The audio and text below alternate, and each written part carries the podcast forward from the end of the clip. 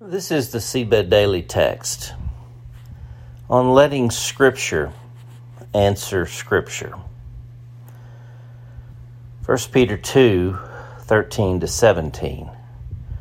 Submit yourselves for the Lord's sake to every human authority, whether to the emperor as the supreme authority, or to governors who are sent by him to punish those who do wrong, and to commend those who do right.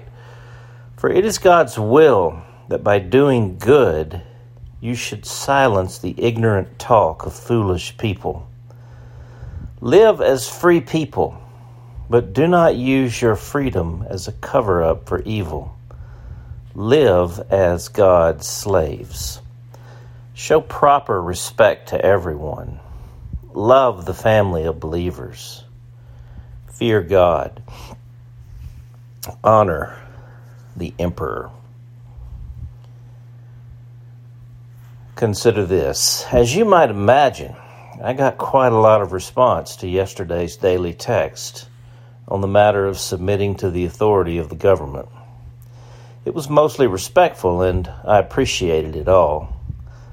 I try to respond to everyone who writes me, but sometimes it is too much. Yesterday was such a day.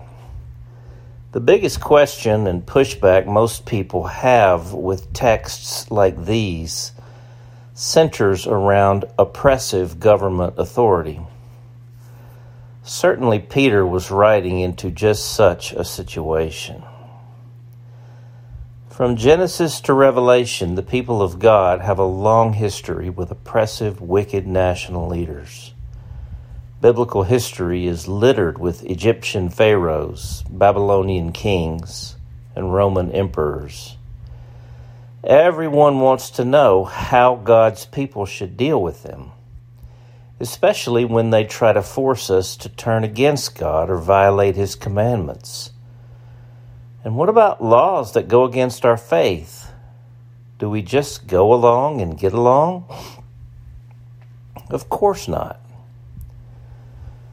The best way to answer questions raised by the Word of God is to delve deeper into the Word of God. Go with me to ancient Babylon, Daniel 3. Furious with rage, Nebuchadnezzar summoned Shadrach, Meshach, and Abednego. So these men were brought before the king. And Nebuchadnezzar said to them, "Is it true, Shadrach, Meshach, and Abednego, that you do not serve my gods or worship the image of gold I have set up? Now, when you hear the sound of the horn, flute, zither, lyre, harp, pipe, and all kinds of music, if you are ready to fall down and worship the image I made, very good. But if you do not worship it, you will be thrown immediately into a blazing furnace. Then what God will be able to rescue you from my hand?" Shadrach, Meshach, and Abednego replied to him, "King Nebuchadnezzar, we do not need to defend ourselves before you in this matter. If we are thrown into the blazing furnace, the God we serve is able to deliver us from it, and he will deliver us from your majesty's hand.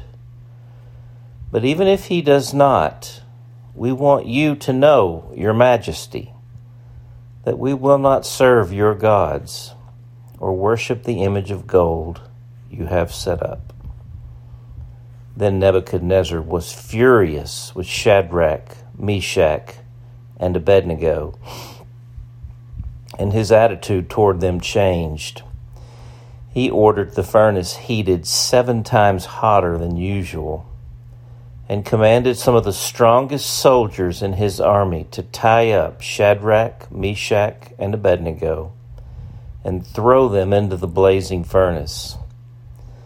So these men, wearing their robes, trousers, turbans, and other clothes, were bound and thrown into the blazing furnace.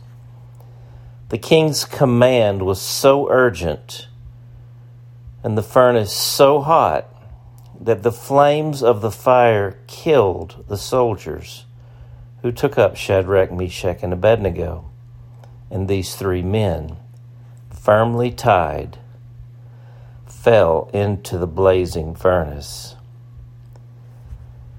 Then King Nebuchadnezzar leaped to his feet in amazement and asked his advisors, "Weren't there three men that we tied up and threw into the fire?" They replied, "Certainly, Your Majesty." He said, "Look, I see four men walking around in the fire, unbound and unharmed, and the fourth looks like a son of the gods."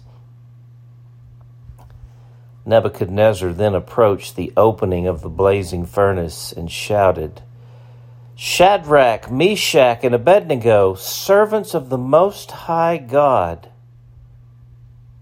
come out, come here."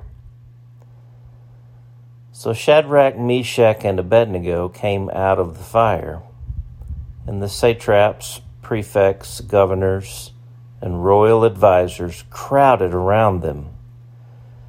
They saw that the fire had not harmed their bodies, nor was a hair of their heads singed. Their robes were not scorched, and there was no smell of fire on them. Then Nebuchadnezzar said, "Praise be to the God of Shadrach, Meshach, and Abednego, who has sent his angel and rescued his servants. They trusted in him and defied the king's command, and were willing to give up their lives rather than serve or worship any god except their own God." Stay with me, friends of Jesus. We are on a journey here. We aren't there yet. We are moving toward the deep end. The prayer. Jesus, you are the Messiah, the Son of the living God. Thank you for being our faithful friend in the fire, standing with us in the flames. Thank you for Shadrach, Meshach, and Abednego.